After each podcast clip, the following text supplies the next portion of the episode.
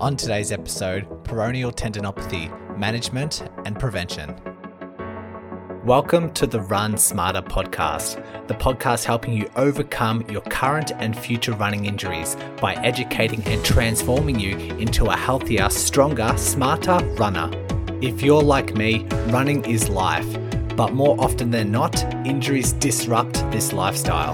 And once you are injured, you're looking for answers and met with bad advice and conflicting messages circulating the running community. The world shouldn't be like this. You deserve to run injury free and have access to the right information. That's why I've made it my mission to bring clarity and control to every runner. My name is Brodie Sharp. I am a physiotherapist, a former chronic injury sufferer, and your podcast host. I am excited that you have found this podcast and by default become the Run Smarter Scholar. So let's work together to overcome your injury, restore your confidence, and start spreading the right information back into your running community. So let's begin today's lesson.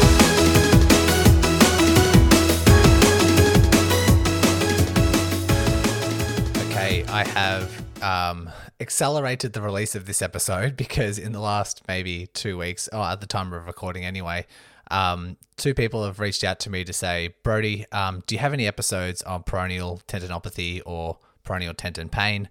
And I have had nowhere for them to go to. I've given them the tib post episode, which is kind of similar, but I feel bad. Like I've got almost 160 episodes now, and the um, yeah, I just don't have that condition to point people in that direction. So, um, the last day or so, I've put together uh, what evidence is available, compiled it into this episode, and there's not a lot of evidence, maybe just especially for runners, but um, maybe just because it isn't that common, but needs to be done. If I've done all the other running related injuries, um, I will. I do have um, on my to do list meniscal um, knee injuries as well, because that's something that I also get a lot of people requesting.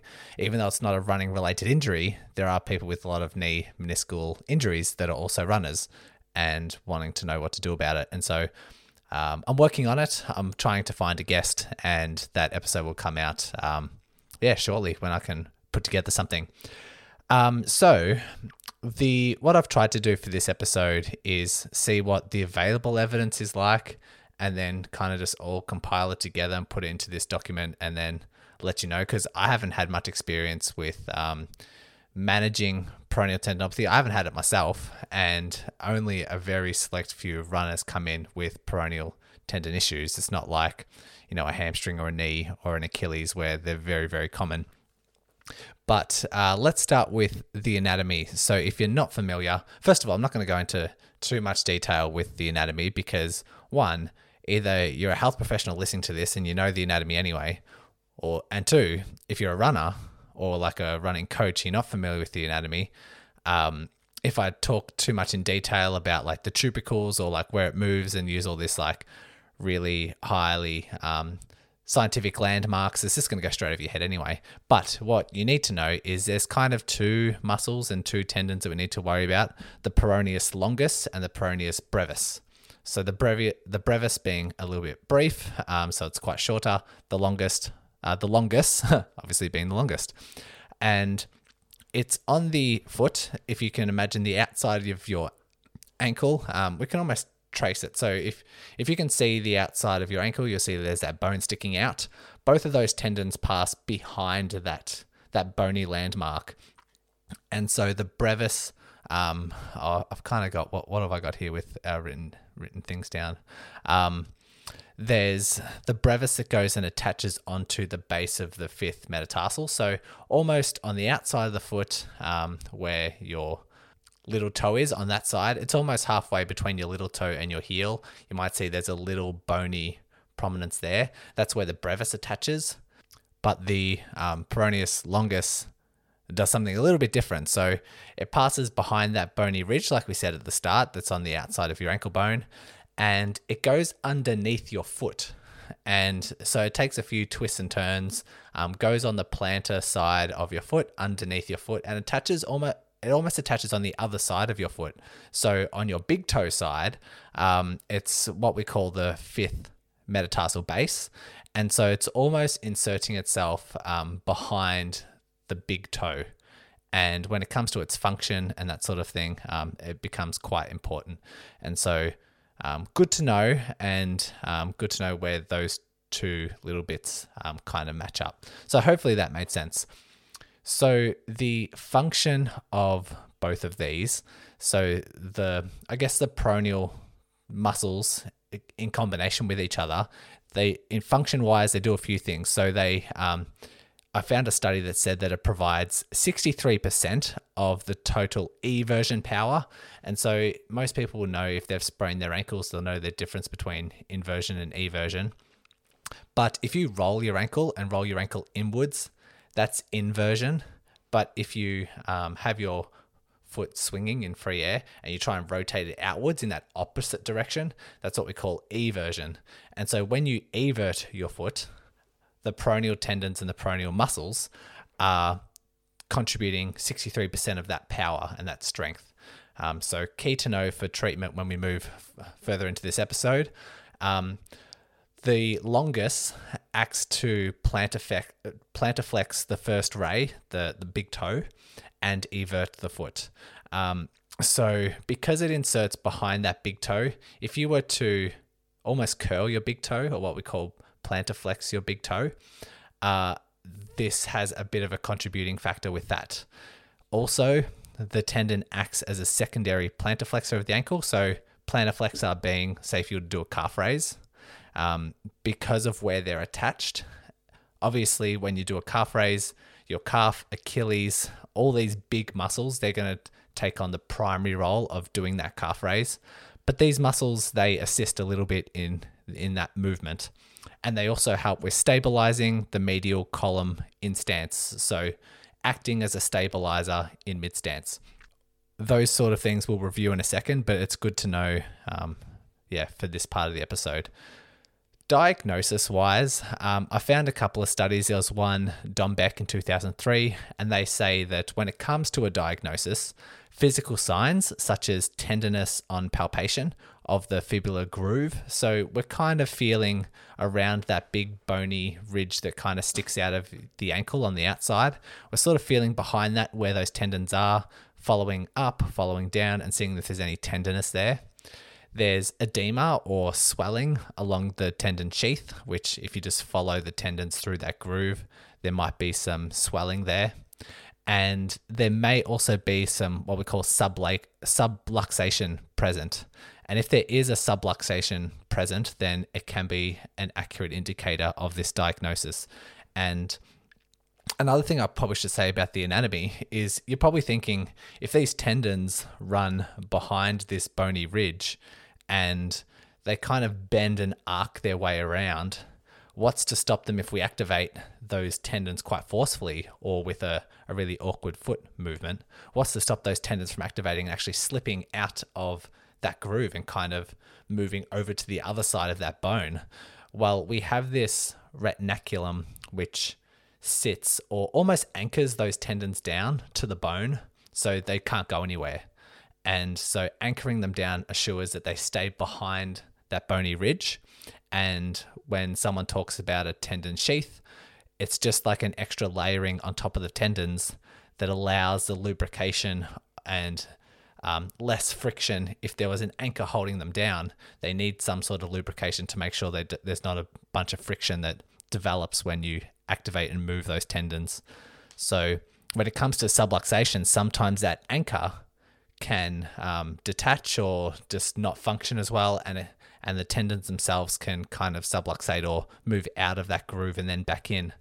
And if that's present, then you're probably more likely to develop this sort of injury. Still on the diagnosis, I also found a study by Pim van Dijk uh, in 2019 and colleagues, and the the title of the study was called "Chronic Disorders for the Peroneal Tendons." Current Concepts Review of the Literature 2019, and they said that although uh, a tendinopathy can arise anywhere along the course of that tendon. It is most often found within areas of the greatest stress and angular change. And so, like I said, with particularly with the longus, it, there's a lot of bending and arcing and kind of changes directions a couple of times as it passes under the foot and behind the ankle. And they're more susceptible in those areas to developing this sort of tendinopathy or pain. And so um, they said for the brevis, it's usually around that lateral malleolus, so the outside of that ankle as it passes behind that bone. And also for the longus, um, within the well, the cuboid groove, which is underneath the foot, and more where it attaches as well. So, um, diagnosis wise, obviously, we're not going to diagnose anything via podcast.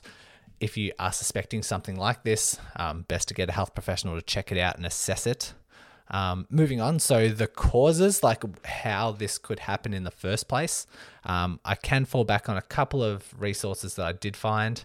So that Van Dijk paper said that uh, recurrent ankle sprains, so if you're currently spraining that ankle, or just generic overuse, may exacerbate these loads, the loads of the tendon, predisposing the tendons to a tendinopathy and potentially tearing.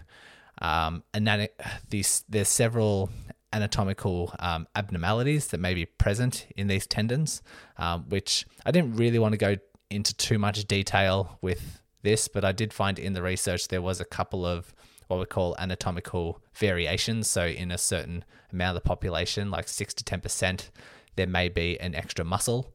There may be an accessory muscle that leads to more overloading in this particular area, but I thought I'd skip it for now.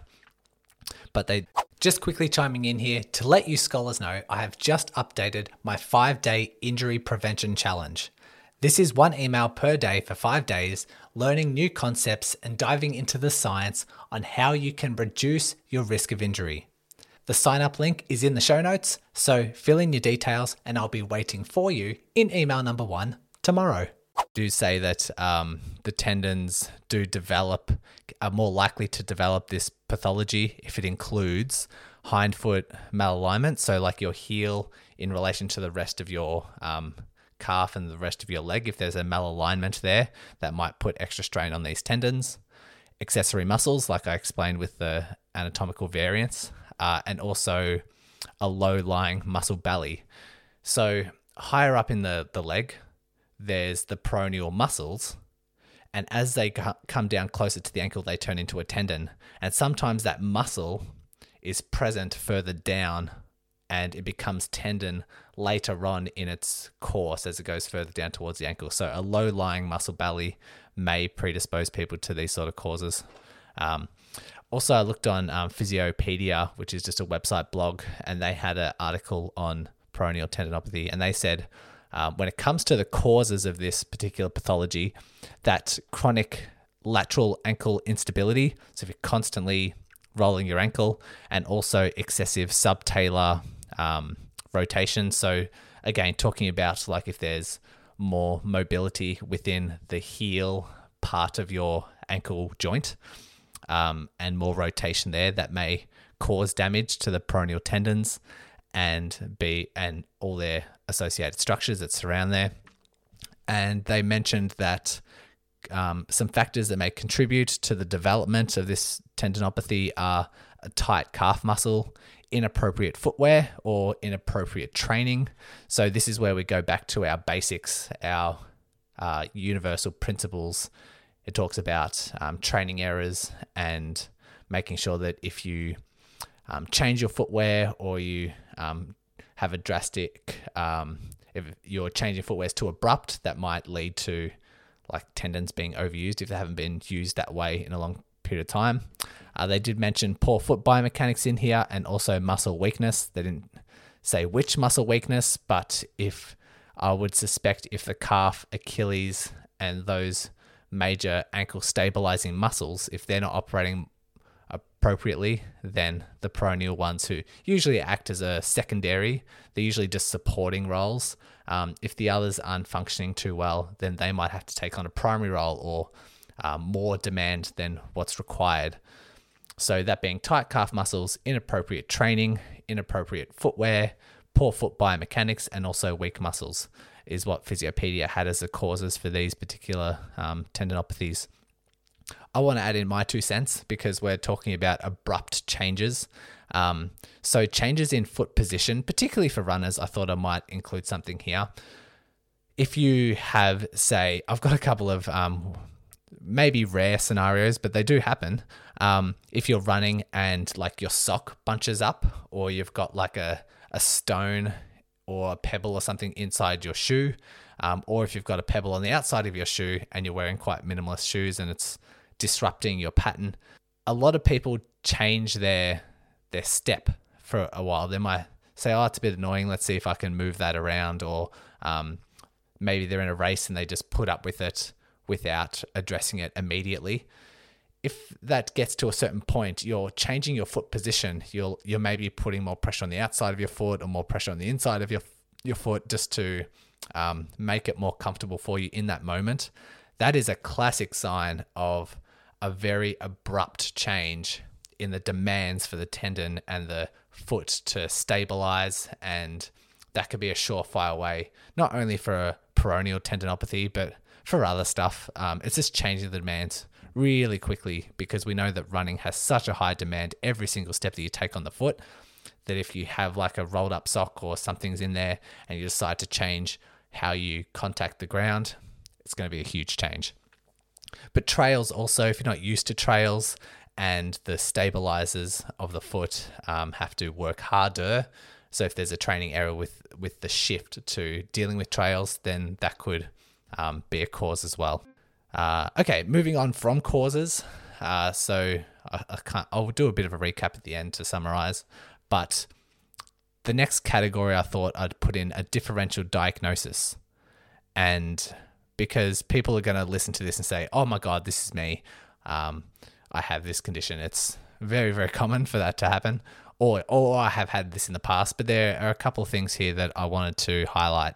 One being just your generic lateral ligament injury, like your lat, your very common ankle sprain. It could just be an ankle sprain. It could just be damage to the ligaments on the outside of the ankle, which is the most common thing to happen when you roll your ankle on the out, uh, on the outside. So either these two things could be coexisting. You could be you could roll your ankle and damage the ligaments, but also damage this tendon that could form a pathology down the track, like a tendinopathy. Um, but so they could coexist together, or you could think you have this peroneal tendinopathy when it's just a generic ankle sprain, or if you do have an ankle sprain that isn't getting better with treatment, it's just not um, subsiding, then maybe it could be this peroneal tendon issue. So keep that in mind um, because we know that the mechanics and we know that the symptoms are very common or very closely related. So Sometimes the cause can be chronic ankle instability when it comes to this peroneal tendinopathy. We know that there's tenderness on the outside of the ankle to help diagnose this, and we know that it's very close to um, the tenderness is very close to those ligaments if you were to sprain an ankle. So keep that in mind, very closely linked, but treatment would be slightly different. Um, the other differential diagnosis that I found in the literature was this syndrome called os peroneum syndrome. And going back to our, our anatomy, when we're talking about the brevis, how it passes be, uh, behind that ankle bone and then attaches on the outside of the foot, halfway in between the little toe and the heel, where that there's a little bony ridge there. Sometimes it can be extra bone that grows where that tendon attaches, and um, it's called where the, the fifth metatarsal head is. And extra bone grows here. I saw in the literature around about 20% of the population have extra bone here. And when people do have extra bone here and it gets a bit grumbly, some people can refer to the feeling of stepping on a pebble. When they're walking and they feel like they're stepping on a pebble, that could be um, this particular syndrome. And um, if the brevis attaches onto that area and the brevis gets overloaded and pulls on that bone a little bit too much, the bone becomes irritated and you've got this os peroneum syndrome. So, those two things I thought I'd mention when it comes to differential diagnoses. Um, hopefully, it helps those health professionals out there, but um, obviously, it might help some runners who are looking for answers. Um, other studies that I found, like I said, there wasn't a lot, And some of the studies that I found were more on the severe side of things. We're talking like the peroneal tendon tears rather than a tendinopathy. So all the recommendations they're always talk, talking about surgery is the most common treatment, but it's because the um, the population that they studied were just these very severe things. I, I looked at one study looked at I think about 22 patients with peroneal tendinopathy, and only two or three had a, a grade one um, tendon issue, and all the rest were two, three, four. So like um, very significant tears, um, almost complete ruptures in some cases. So yeah, it was very hard for me to be like, well, this isn't going to be the running population, but um, so it was hard. But I did come across some that I thought I'd um, illustrate here. One study was called, um, oh, it's this Dombek 2003, which I mentioned above. Um, the title was Peroneal Tendon Tears, a retrospective review. And they said that this is the largest retrospective study um, reviewing peroneal tendon tears of its kind. And they had 40 patients with a surgically confirmed um, tear of the peroneus brevis or longus. So they've actually been operated on and saw that there was a tear there. So it was confirmed via that and they said that um, 53% of the patients presented uh, with chronic, uh, sorry, presented with a complaint of pain on the outside of the ankle. 45% had pain with activity and difficulty walking. The majority of the patients had pain on palpation of those tendons. So 75% of those um, people included in the study had that tenderness, and 60% had edema, so swelling or warmth around that area. So, very common with the lateral ankle sprain as well. Um, but um, that's what they presented with.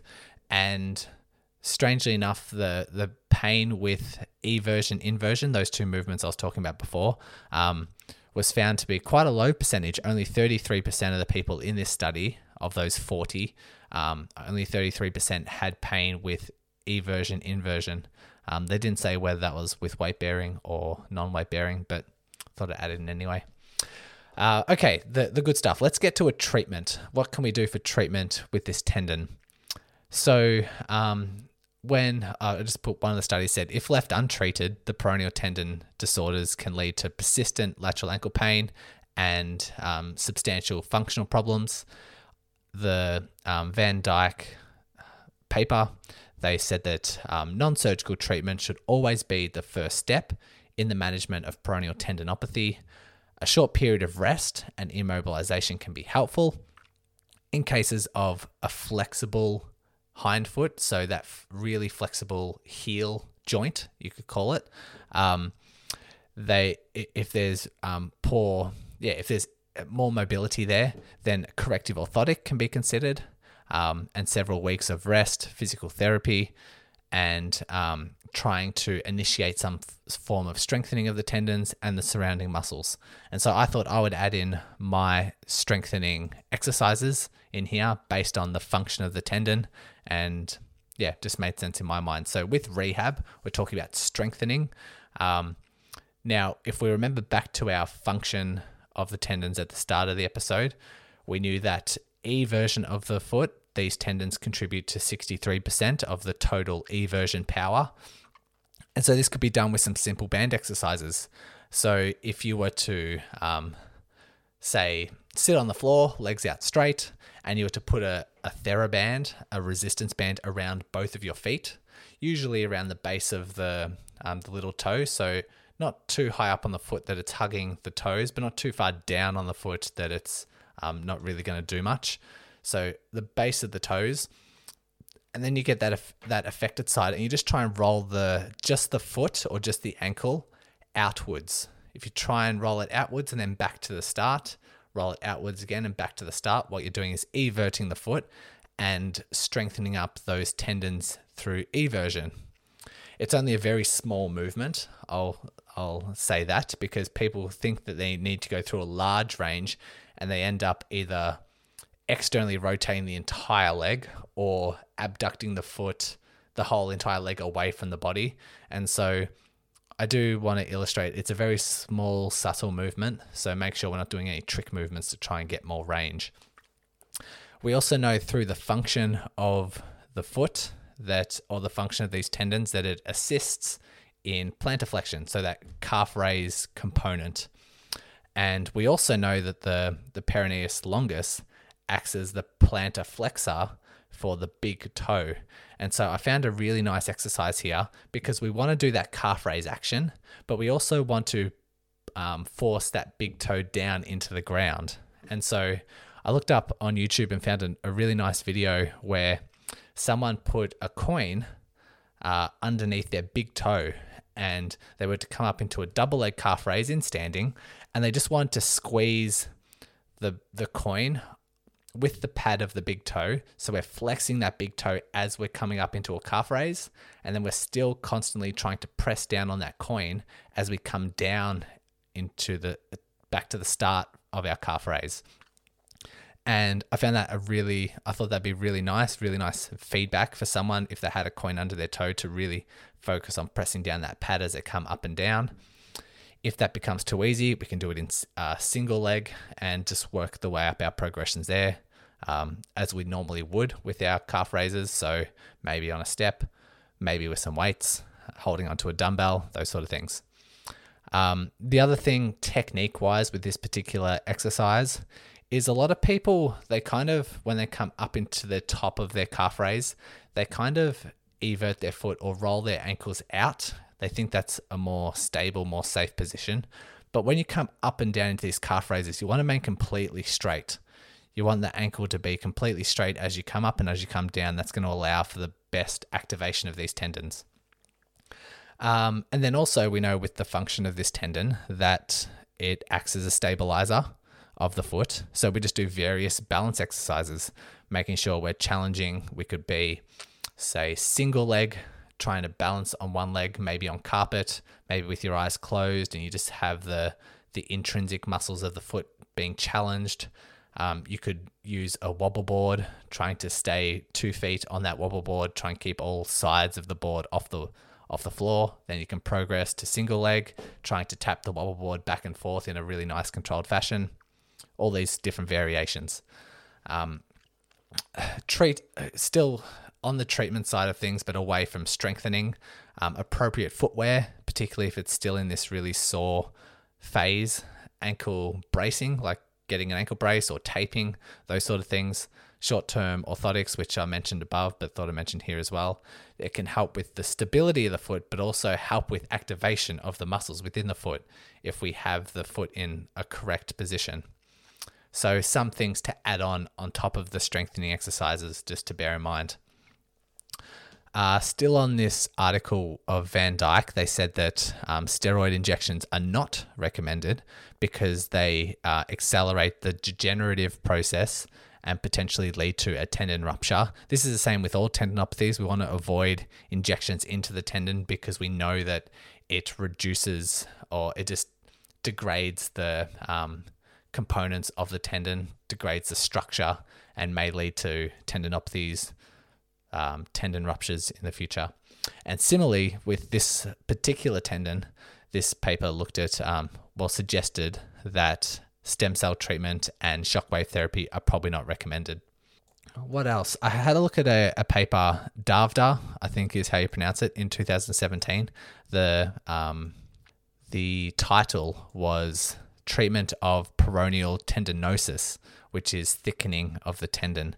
And they said that having confirmed the diagnosis through ultrasound or MRI, they treated um, a, a, few patients and they consisted of non uh, steroidal anti inflammation medication. So, NSAIDs, uh, rest, uh, activity modification, and orthoses, which allowed for a lateral forefoot posting. So, just allowing for more stability and they recommended in this study that if they were non-responsive to those things listed above, so activity modification or orthoses medication, um, if non-responsive, then immobilization in a short leg cast or a controlled ankle movement walker for six weeks may be helpful.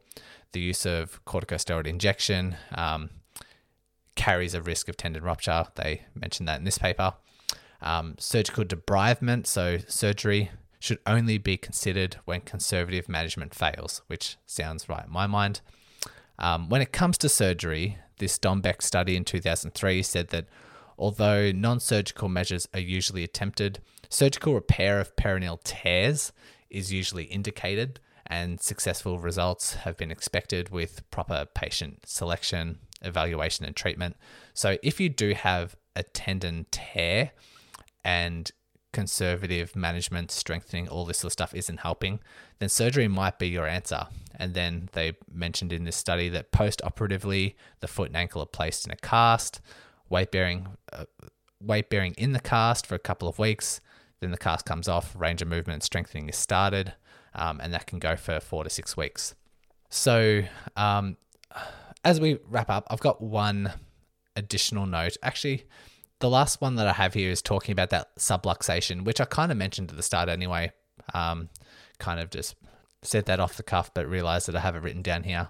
But acute traumatic subluxation of the tendons is uncommon, but acute injuries to the um, the retinaculum, so that anchor that holds it down, um, may be damaged and maybe need to the way that we need to manage this if it is subluxated and the retinaculum is undergone some sort of damage.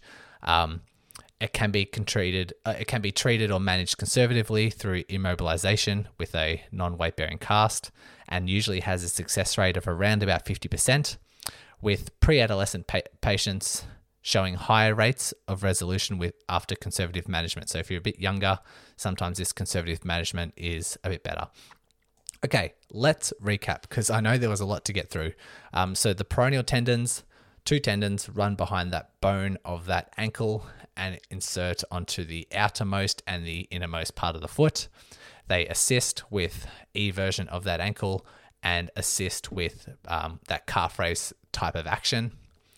Can be diagnosed like get a health professional to assess you, but usually tenderness around those tendons um, and pain with like exercise, pain with walking, those sort of things, usually brought on by um, a sudden change in training or a sudden change in footwear or weak muscles. Um, or, like I said, like a sock rolled up or a, a pebble in your shoe or something like that. And then what we do with our treatment, if it's really aggravated, relative rest to try and settle down those symptoms. So, um, a couple of things to settle down that might be relative rest, might be appropriate footwear, might be um, some medication, but then we get straight into strengthening when it's appropriate. So, strengthening would be some banded resistance band exercises, some calf raise um, with that modification of the, the coin underneath the toes, then just getting to various balancing exercises, then slowly building up your running tolerance and slowly building you back to pre injury levels. And we do that through that rehab ladder that we've talked about several times in this podcast of just having your overall goal, having where you're currently at, and just trying to slowly bridge the gap step by step. And that might be a walk run program, it might be um, cross training to slowly build you back up. Um, if there is a tear and it's quite severe and there is no response to conservative management, then surgery might have to be the option. And yeah, I think that's it.